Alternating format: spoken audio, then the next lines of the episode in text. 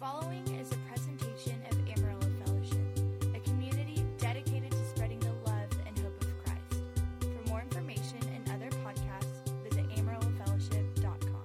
Hey guys. Well, it's cold outside. I'm so thankful to be here during Christmas season.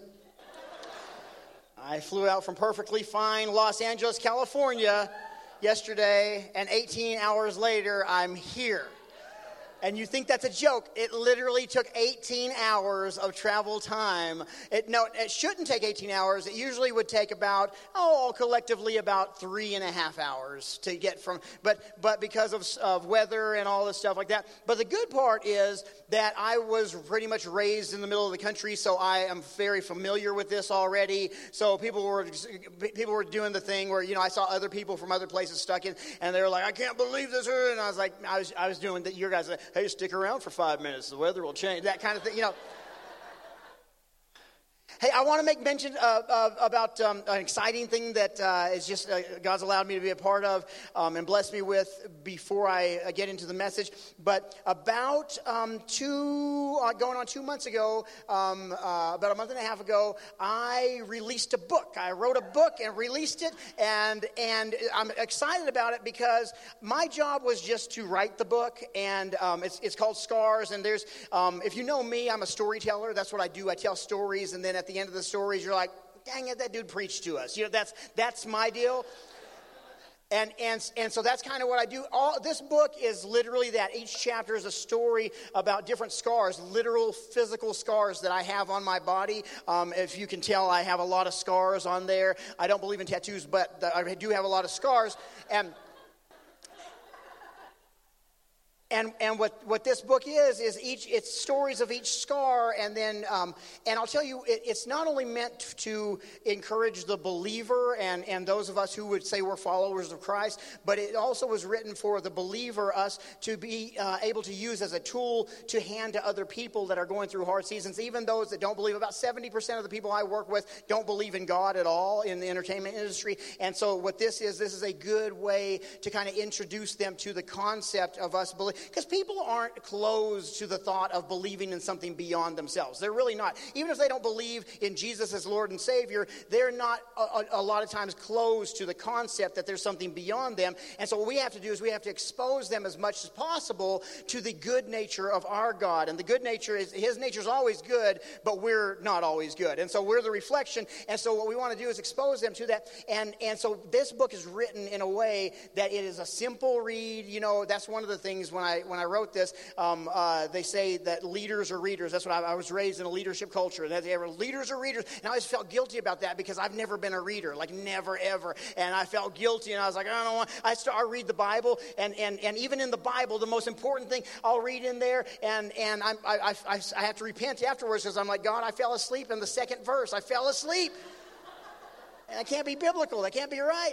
And so, so finally, I embraced that. Yes, leaders are readers, but so are most murderers too. And so, so it doesn't necessarily define you that you're a leader. And so when I wrote this, I wrote it for people. Um, there's nuggets in there. If you are a reader, there's nuggets. If you're a spirit, if you're if you're someone who really gets into Bible theology and, and that kind of stuff, there's some nuggets in there that you can pull out. I, I promise you that. But also, it's written in a way that everyone else can just have an easy, fun read, and it's good. It's got a principle. But I tell you, the reason I did that is because the fivefold ministry gifts um, are, are, are given to the church. That means the, the people on the the platforms, that's given to the church to, to equip the saints to work the ministry. And so, what I hand you, what I do from the pulpit, needs to be something, a tool that you can use to go work ministry in your life. You probably don't work at and, or inside the church, and so this needs to be a tool that I can hand you to work in real life. And so, one of the things I'm doing is. Um, is what I like to do is, is I, I go and when I, when I speak, I always uh, try to do a jail or a juvenile detention center type thing with this. Um, uh, and, and, and I like to talk to the kids because I, I prepare is better than the repair. And so, so what I what I do is I try to hand them a box full of for every every inmate in there. I try to leave the books with them, and so those those go through the donations. I'm just mentioning that because these are for sale back there today. Uh, how many want this one right here? Good. That's at least fifteen dollars I'm going to make today. So, so, so, so here's why I say that is because um, they're 15 bucks. If you're paying with a card, it's 15.99, um, and we got a little swiper thing. But if you can't pick that up, but if you want to donate toward um, a discounted price toward boxes of books that we leave at the prisons or at jails or facilities like that, um, just just throw it in there. The girls know what to do back there, um, and you can just give uh, extra and beyond. And every penny of that goes toward that, and I send them off to different things. And and uh, and one of the benefits of this is it went to bestsellers list on the first day. I hit the bestseller. Yeah. Yay! I didn't know that. I, I mean, I've never even read a book, let alone write one. And so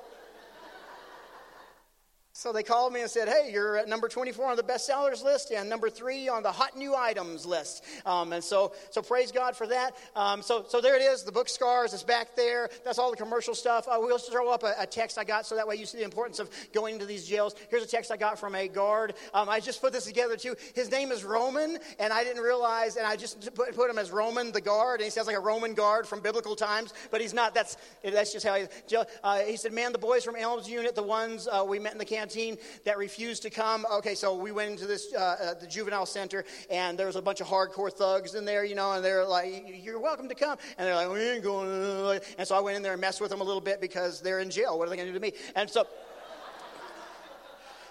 So, so, so they ended up coming in. They showed up late. Um, they had a riot in their dorm, but there was one boy that came to me and said, Will you please let your boy Elijah know that I wasn't a part of this? I spoke for you and asked uh, him why he didn't join in. He said, uh, Because Saturday I said goodbye to my dead cat. I ain't going to be the same. So, so, the dead cat was a story I told about leaving your past behind and the dead things behind. Um, it's the importance of going into these places and sharing the gospel because that riot literally could have killed that young man. that happens all the time. And so, so when you do that, when you, when you finance that, you send me, and it helps me to reach those people, and it's, it's all good. So there's all the commercial stuff. Buy the book so my kids don't starve. Rock on. Here, let's do this. Let's pray. Everyone bow your head. Father God, help us. Amen. I already mentioned Ephesians chapter 4 and verse 11. Ephesians chapter 4 and verse 11 is going to be the foundation core of the scripture reference that we're talking about today. Everything I say out of this is based out of this scripture reference. This scripture says, it says this. I'll look at the pretty screen over here. It says this. Um, he and he himself gave some to be apostles, some to be prophets, some evangelists, and some pastors and teachers for the equipping of the saints, for the work of the ministry, for the edifying of the body of Christ. Like I mentioned before, here's the deal. What our job is in the church, what our job is, is to equip you, to everybody else, and ourselves to work ministry outside of the church. And so God's brought these fivefold, this is what we call, uh, in, in, in, biblical terms, here's, it's, it's the fivefold ministry gifts. That's what we, we call the fivefold ministry gifts. It's, there's five of them, and everyone that gets up from the pulpit, that kind of thing. And so every, everything that we talk about should be something that empowers you to go work ministry. I saw something um, when I first moved uh, to the part of California that I live in, in Ventura, California. I saw something very interesting one day. I was out there on the beach because that's how life is for me. And I was out there on the beach, and, and, and, and, and out of nowhere, okay, out of nowhere, this bird, this, this bird, it's a seabird of some sort. I don't know the names of them, but it's a seabird because they're always by the sea. And it was flying, and then it, it was high, and, and it went, and it flew straight into the water. Have you ever seen this happen? Have you guys seen this? It was the most amazing. I thought that bird has just had it. Like he's done. Like I don't know what. He's like I can't do it anymore. Like of all places for the bird to go, the water would be the last choice. You know, I would think, why in the world? And then he just, he disappeared. And it's for a while. And then he, he came up. And then I watched him for a while. And he, he flew back and he went, dived into the water. And I thought, this is the weirdest thing. Like, I'm not sure what this bird has smoked. It is California. I know stuff's legal. I thought maybe he got a whole, I don't know what is happening with the bird, but the bird isn't thinking clearly. What I didn't know was that this bird, he, what he was doing is he was looking for fish. And he can't survive, he can't exist inside that water. He can't. Like, that's not the environment the bird is going to thrive in. It's not going to work out for the bird if he chooses to stay under that water. What he's got to do, though, in order to get fish, to feed, to make a living, in, in our cases, to, to, to find, you know, it was funny when Jesus told the disciples, and they were out there fishing, and he said, Hey guys, uh, follow me, and I'll make you fishers of men. and he got them while they were fishing. They were trying to catch fish. This bird was just trying to catch some fish. And the bird, in order to catch the fish, the bird had to go into an environment that it wasn't really created to thrive in. It wasn't created to be constantly in that environment, but it could get the fish down there. The world that you live in, your workplace, your school, your job, that's not where you're meant to thrive. It's not. But it doesn't mean you're not meant to go there. See, fish represents our food. Yeah, that bird was hungry. That bird, so there's a, different, a difference in definition that, that Jesus said, I'll make you fishers of men. He wasn't saying, I'll make you over there and I'm going to turn you into cannibals and you're going to eat way better than you ever had. No, he was saying that the importance is this I'm going to prepare you and you're going to be able to hook the things that you, ne- it's going to go way beyond this. When you go to work, your purpose for being at work is, is one, you're going to do a great job. You're going to shine so that way God is glorified through our works, our good works here on earth. But it, it reaches other people. And we're able to go into environments that we're not created to stay in. You know, one of the environments that I'm in uh, on a regular basis is I do comedy for. Um, I'll do. I'll be in casinos. I was in this giant casino on the border of uh, of Texas and Oklahoma, the WinStar last month. Uh, I, I, was in Vegas, uh, and I do. I do casinos. Here's what I found about that. It is not a healthy environment for Elijah Tyndall to stay. It's not. It's not. It, it, it's the same thing as us blaming, you know, oh, Pastor, just pray for me. You know what? I can't believe it. I struggle with alcoholism. And uh, you know what? I got me a job at the liquor store. And I. Now, I don't know what your story is, but I'm telling you that's probably going to be a problematic part of your story if that's the case. Because there may be places that we are meant, I am called, the anointing on my life, the assignment of my life is to go into very dark cultures and be a light there and, and, and build relationship, but it's not to stay there. The unique part of my call is nothing unique at all, it's all of our calls. We are created. What good is a light if it's always inside a lit house. You know what I'm saying? It's when you take it into the darkness. But here's the deal I've seen a lot of candles in dark places that aren't lit. Ooh, don't make me preach in here. so, yes, we can be believers and we can be in environments that are dark, but it doesn't mean we're shining. So, how do we go to shine? How do how do we get lit? As the young people say.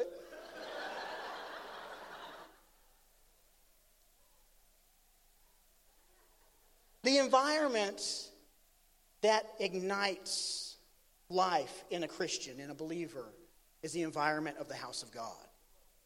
It's the environment of the church. Now, here's the unique part is I'm preaching to the wrong people this morning because you're here.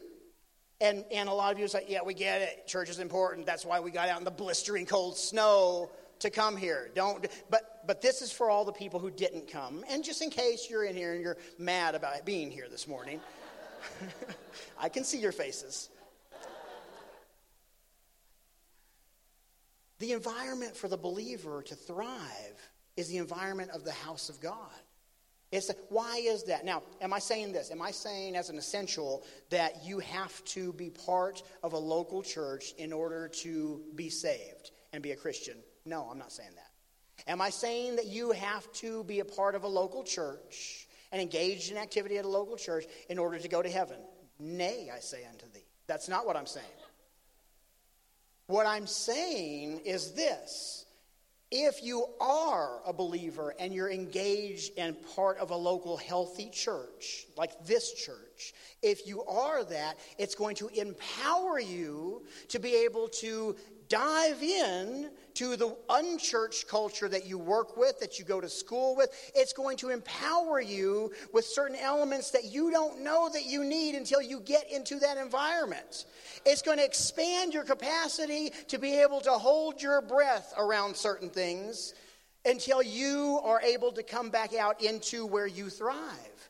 You understand? It's not, it shouldn't be for us. It shouldn't be a, oh, I don't, I hate going to church. I can't. I, listen, I understand that exists because it challenges our physical.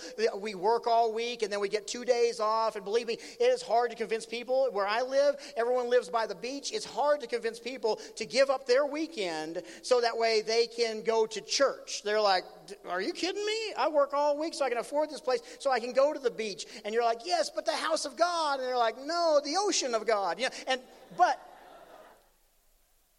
but the rest of the week, when they're there in their unchurched environments, there are challenges that are posed, there are tests that are given, and perhaps we're not ready for those tests to pass them because we haven't been in the environment that makes us thrive. That bird, his, his intention was not to stay under the water. As a matter of fact, it was the gift that he got from flying, the ability to fly high excelled him. It, um, it, it, was the gift released in the environment that propelled and excelled his ability to go into, at a deeper level, the, um, the, the, the, the other environment and seek out the fish. Seek out. You will shine among the darkness. You'll shine outside of your environment the more you spend time in your environment. You will. You will. Um, there was a uh, there was a a fish that my friend Joseph had. My friend Joseph, he uh, he had this fish tank, and this fish that he got, I don't even know, I don't know what kind it was. It was a creepy looking thing, and and it was always it was just enamored. It was enamored. Every time you'd walk in the room it was just it was it like poke its boom you know you, you ever hear a fish like hit it hit the thing yeah, poof, like that uh, in the aquarium and and I was like man this fish is crazy. So you'd walk over here and that fish would chase you over here. That fish would position itself to watch the TV it was so enamored by what was happening outside of the fish tank that Joseph said you know what I'm going to do? I'm going to buy some I'm going to buy some other fish for it to congregate. So he did the study on there, and so he placed some other fish inside the aquarium, and and it would ignore those other fish. It didn't want any part of those other fish, and and then finally, what it did, Joseph came home from work one day, and Joseph found. We, I was actually with him when it happened. Joseph found on the carpet outside of the aquarium the dead fish. Yeah, the fish jumped out of the aquarium. He was, he was so enamored with not being in the environment that would give him life and so obsessed with what was going on outside. And I'm not saying this is anything like us, but I'm not saying it's not. We get so enamored with what's going on out there sometimes that we, we forget that if we, if we remove ourselves from where the environment and the, the atmosphere that gives us life, we will find ourselves dead on the carpet. Now, here's the thing it's still a fish. Still a fish. Well, brother, you can't tell me I'm not a Christian if I don't go to church. You're right. You're just a Christian that's going to die out there on the carpet. Why? Because you're not being surrounded with the nurturing, life giving oxygen that allows you to thrive. This series is called Essentials. And one, one of the things I want to do today is just lay down the foundation that it is an essential for the believer to be in the environment of the house of God. It really is. What is, what is it about us that it, we want, we, we are fascinated and we so want to. Um, to break rules. It started with Adam and Eve. We, we want to, when we hear things like that, it just rubs. Don't tell me what to do. Don't tell me that kind of thing. There's a, I remember the frog. I was mowing my sister's lawn one day, and as I was mowing the lawn, I went through this one, it was a tall lawn, and, and uh, she hired me to, to, to, to, mow it, but she didn't pay me a lot because I'm, I'm half Mexican, and,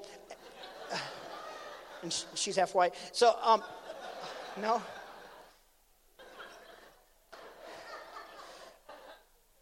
So I was doing the lawnmower backwards because every everyone who knows if you've mowed real tall grass, if you go backwards to the first round, you know it lays the grass down, it gets a little, and then you can go. Uh, and so I'm, I'm going backwards, going backwards. And I see this frog. The frog's out there, and so I'm like, oh, that frog's going to get chopped up. That's what's going to happen with this frog. And so I'd see that frog, and what he would do is is he would he would hide himself. He'd position himself in that tall grass, and I'd see him, and I go, okay, and I would kick him, and he, he'd land out there on the strip that I just mowed. Okay, and so I I, having more understanding, having a bigger understanding, I, the one in control of the lawnmower, I, the one that have all control in this yard, as far as the eye can see, wherever the shadows don't touch, this is the lawn. And um, I'm, I'm doing, and, and what the frog does every single time, I kick him, I kick him back out, like that.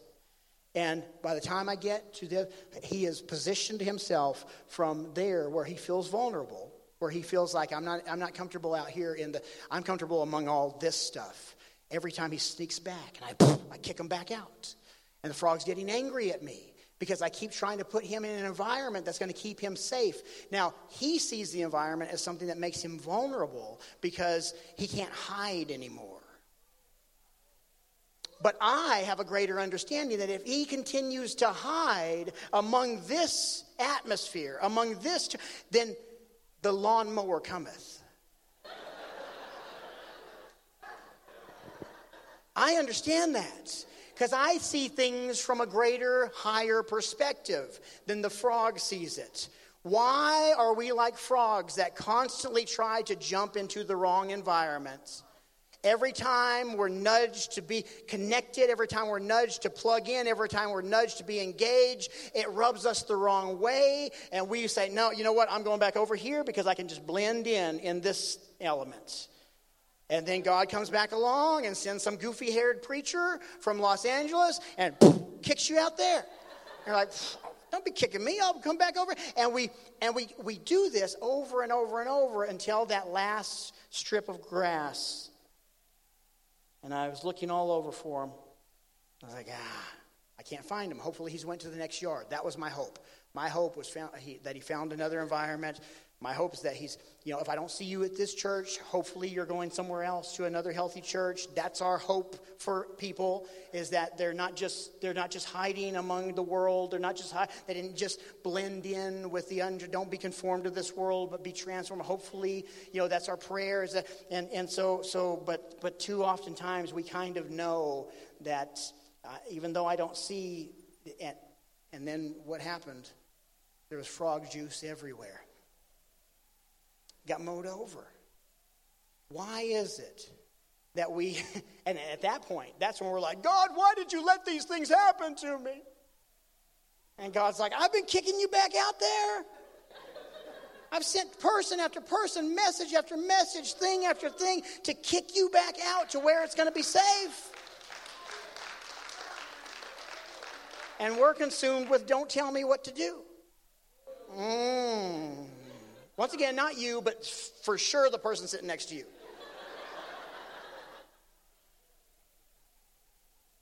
so, what I wanted to cover in the next just few minutes, what I wanted to cover is two results, attributes, benefits of being connected in the house of God, in the local church. When I say the house of God, we have a lot of references of the house of God okay, in the Bible. What that means, how that translates to us, is the local church. As, ask anyone that is unchurched. Um, hey, how, how, how do I see what God's kingdom looks like? How do I see what God's house looks like? What they're going to do is they're going to point you to a local church. That's just the understanding of the house of God. Now we can say, I am, I am now the temple of the Holy Spirit. Yes, we understand that. New covenant, we have the, the Holy Spirit resides within us, and we are now the temple. We walk around, we are the church. But there is such a benefit to being connected in a local body, and it's a biblical thing. And the reason it's a biblical thing is because it provides discipleship, it provides accountability, it provides all these things. And here are the attributes, the benefits to being part. One is the local church. It um, it shrinks you, it takes away from you. Let me, let me, let me define that because some of you are like, what? I don't want to be taken away from. I was, uh, last time I was here, about three weeks later after that, I had some alarming news. The alarming news was, well, I'll just take you to that morning. That morning started out with this statement It said, Huh, Mr. This is the guy talking to me. I didn't just get a cold. Huh, Mr. Tyndall, remember how we said you probably wouldn't need heart surgery? Well, we need to talk. That's how my morning was going. And I was like, what? Wait, whoa, whoa, whoa. See, well, let me back up. About two months before this, I was on the road. I was living my normal life. I was keeping myself what I felt like healthy. I was working out, exercising on a regular basis. I was doing all that stuff. But I had this little, there's something on the inside that just didn't feel right. Some kind of mm, something. Something was there. Something was there. And it wasn't this huge thing. It wasn't this, they, they call it a shortness of breath. But it, I was still in the gym. And there was, there was not like, but every now and then I was just, I was just, uh, something, something not right. I identified something wasn't right. And, and I ignored it because that's what we do in my family. And, and I ignored it and I said, okay, if it's still not. And so finally, I decided, about two months after that, I decided, you know what, if it's still happening after church on Sunday, I'm going to go to the doctor. And, and so I go, it was happening. I, I, I, I turned myself in to the emergency room police. And, and, and so I, I, say, I say, hey, there's something, something's going on. Something's. And, uh, and uh, they said, oh, okay. Uh, and so they immediately take me back. And I was like, whoa, I've never, this is emergency room. I've never been treated like this. You know, this is like a VIP treatment, especially in the emergency room. I was like, they must have seen me on TV. Look at it. See you suckers later in the waiting room. They take me back. And uh, you know what I liked? Is the initial people they were talking about, you know, you're, you're way too you're way too young to be having any kind of thing. And you look, you look like you're in good shape. And I liked that. I liked hearing that. I was like, yeah, tell me more about how good shape I am. Did you, nurse, did you see this? I liked that. I like being surrounded with the flattering words. But I had to allow myself to go to a place I didn't want to go. I resisted going to the doctor. I, if, if, you know anything about me, you know I hate shots. I hate needles. I know you say all this, is, you know, the tattoos and all that kind of stuff like that. These are all fake. Don't worry about that. I hate needles. Type 1 diabetic, I've, I've had thousands ever since I was four years old. I've, I've received at least three shots a day. I, so I have a reason to just dislike needles. And there I was because of something going on on the inside of me, a symptom happening on the inside of me. And, and so they said, uh, you know what? I think you're fine. You know, I think, I think you're, but let's do this. Let's hold you over for a, a, a, a, checkup tomorrow and you're going to stay the night at the, at the, hospital. I was like, no, I live five minutes down the road. I don't want to do that. They're like, no, with your symptoms, let's just hold you over. And so I did, and they said the main thing is you get a lot of rest. Rest, relax, no stress right now. We're going to hook up this EKG thing to you. And so there I am. And, and so I wake up. I didn't realize that when I checked myself into the ER, it was the community hospital. And I didn't know that the community hospital there in Ventura means that's where they also take the prisoners if they're suffering with sicknesses and stuff. Like, like me going to speak at the prisoners, fine. But me waking up at 2 in the morning with a guy beside me, handcuffed and ankle cuffed to the bed, and a big armed security guy over him with a bulletproof vest on. How can that not cause me more stress? You know, like, I don't know what they think is happening at my house, but it's way less stressful than this. They're surrounding me. They're saying, "Oh, you're you're going to do fine. You're you got you're in good shape. You're good." I was like, "Okay, yeah, yeah, yeah." You, you know, you're, and then then I go into the stress test. Stress test is where you get on the treadmill, and it's an old school treadmill. It's not like the new ones where you, do do do. it's the old school ones where you have to push it yourself. You know what I'm talking about? Like you learn to do the MC Hammer on these, like that. Remember? It's that. They're wiring me up. They've got me all wired up because if they don't do the stress test, well, if, if they can't respond on there, they're going to do a chemical test. The chemical test is where they hook you up to the stuff and, and, and, and they, want to re, they want to make your body do what is problematic so they can evaluate what's happening and, and give you an accurate uh, diagnosis. And so they got me hooked up, not ran yet, but they, and so what they do is they, they shoot like, I think they, they, they, they shoot that stuff in your, and they go like that, and then you're addicted to crack, crack. That's it. And so, and so, so I'm ready for the stress test. And finally, out of this little office that I didn't even know was there, this door swings open. And it swings open, and this guy, remember the, um, Remember Marty, uh, I'm sorry, Doc from, from Back to the Future? You know, that, Marty, we got to go back. Is that, like I promise you, this doctor, he was the first cardiologist, okay? He was the first cardiologist that's been involved in this process. And, and he, and smoke was behind him, and he, and he points out, he points at me. I'm standing like from here to here, and he points at me, and he said, who sent him in here? Like, and, and I was like, how, how dare he talk to me? I'm a, I'm a customer. Like, I, what if I have something wrong? I have a name, first of all. I'm not a he you know, just, just like, who sent him in here? Get their doctor on the phone. And, and, he, and he said, I'm not putting him on the treadmill. Are they crazy? And then, like that. I was so mad. I was so mad. I was like, how dare he? Like, I didn't have my phone, but I wanted to Yelp right then. I was like, no, bad. I was mad because how dare he speak to me like this? He comes back out. I hear him behind his wall talking to the doctor that, that gave the order. I hear him, he's cussing that doctor out. He comes back in, he goes, Listen, with every test, there's risk involved. So I'm afraid that if I put you on this treadmill to do this test, that you're going to die here today. I was once again offended. Dare he? I've been surrounded with people who've been telling me how good I'm doing in life. I've been, I, I, loved it. I loved it when people were, people were saying, oh, you do so good in your diet. You don't need any adjustments. You're doing so good. I can't believe. But when I was challenged with something I didn't like to hear, a reality that was very real about myself, I got very offended. If it had not been that I knew something was happening that I, I didn't completely understand, I would have left the hospital. I would have left because I was offended.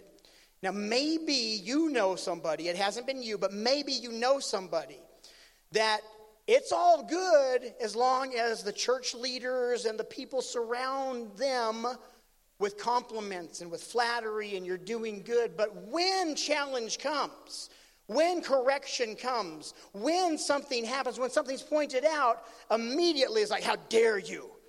I'm a man of character. I'm going to.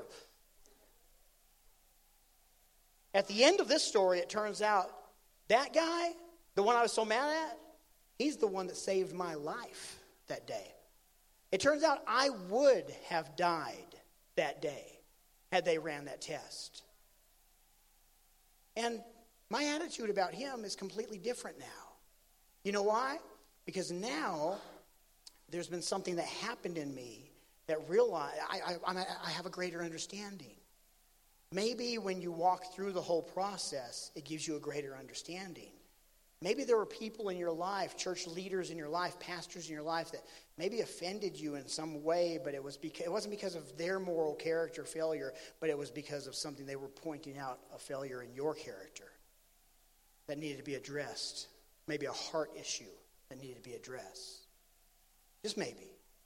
And we get offended at that. He said, Listen, has anyone talked to you about angioplasty? I didn't know what that word was. I just know it's been associated with some very negative things.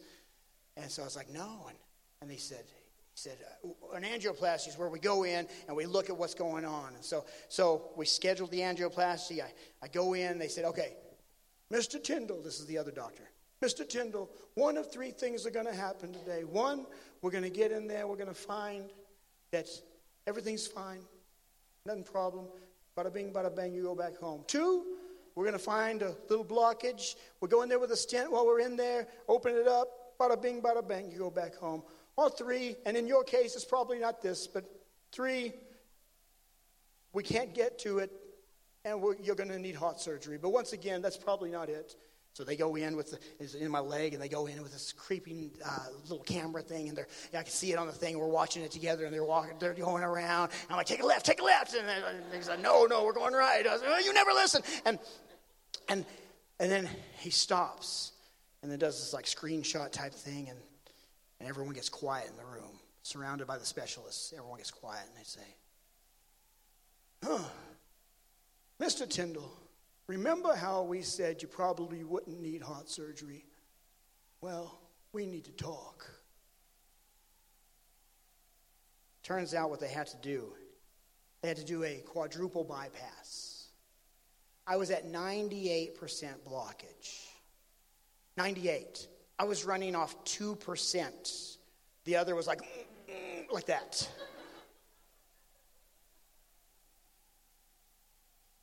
What they had to do is they had to cut out two main big artery things. I'm still not a cardiologist, but they had to, they had to cut it out. And it had to be replaced. They had to remove something. They had to make me smaller in order for my life to start flowing again. There was something because they had the ability, they had the know how, they had the training, there was insight that they had that they could find blockage that had happened over time in my heart. And it, if it wasn't removed, it was going to kill me. What the local church does is it helps us to find the things that need to be removed that are blocking us it's blocking the flow. And we can't flow like we need to. We can't flow like we were supposed to. Why? Because there's blockage in our hearts. And the local church is here with these fivefold ministry gifts. Our job is to be really listening to God so that way we are specialists when it comes to what you need and what we need together collectively. Our job is to be able to see it and say, I'm not going to put you on this treadmill. I'm not going to allow you to go through this test. You need to, you need, everything stops now everything stops now. And you need to just be under my care. There's going to be a process. It's going to be a painful process. But you know what? You're going to be alive after this process. It's the process that we don't like. The reason we, most people, avoid ever getting involved in the church isn't just because of schedule, it's because of accountability. Accountability means other people are involved, and when other people are involved, that means we have to be responsible for our actions, for our words, for our, our, our, the things that we do, and, and other people can speak into that. And we have to, over a process, we have to, we have to remove some things. I'm not talking about just behavior modification, just removal of bad things. What they had to do is they had to replace this, what God placed to be there but it became unhealthy over time. They had to remove this, and they took a vein from down here in my leg, and they, they took that and they put it in place. And maybe it is that God is having to shift some things around in your life and remove things that you're like, well, God, I thought you gave me that. God, that was meant to be. The, God, I thought that relationship was going to be forever. And God has bigger insight. The great physician has bigger insight and says, Yes, but if I allow that to stay there, even though it was meant to be there, that clogged situation, if I allow it to stay, it's going to kill you. So he takes something that you didn't even expect and grafts it in to return the flow. Maybe today, what you need is to get smaller. The church makes you smaller. It identifies the things that need to be removed from your life. And lastly, this is just a comment. The church makes you bigger. I had an iguana, Maria the iguana. She was in the house. She was in the house. She was a four foot iguana. And uh, she had this heat rock that she would hang out in, in her little thing. And I had her in this aquarium thing. And I saw one day, I saw this giant iguana. And I was like, how did you get your iguana to grow so big? And they're like, well, what's what she what, what aquarium is she in? And they're like, you know, they, they grow based off of their surroundings. And he said, Bring that iguana from its little aquarium into the house. Put its heat rock into the extra bathroom and allow it to have no, no boundaries on it. And Maria grew, grew, grew a six foot iguana. It was creepy. the further Maria went in the house, still needing to be associated with the heat lamp, still needed to be associated, but the further she went in the house, the boundaries on her life were taken away. And she was able to grow in a bigger way. I moved, gave Maria to somebody, told them the importance of Maria being in the house with the heat rock. They didn't listen. They just wanted Maria to shine out there. Maria was found dead outside. Mm-hmm. Because Maria was no longer in the house. The fish was found on the carpet dead. Because the fish. Now listen, I'm not saying this is going to take your life. I'm talking about all the important things in your life. The thief comes to steal, kill, and destroy, but I've come to give you life and life more abundantly. God wants to give us life today. And how does He do that? He gathers us here together inside His house to hear His word, to remove the things and get smaller in ways we need to get smaller, and then grow in ways we need to grow as our part being associated with God. Ask everyone in this room. This has been a presentation of Amarillo Fellowship, a community dedicated to spreading the love and hope of Christ. For more information and other podcasts, visit amarillofellowship.com.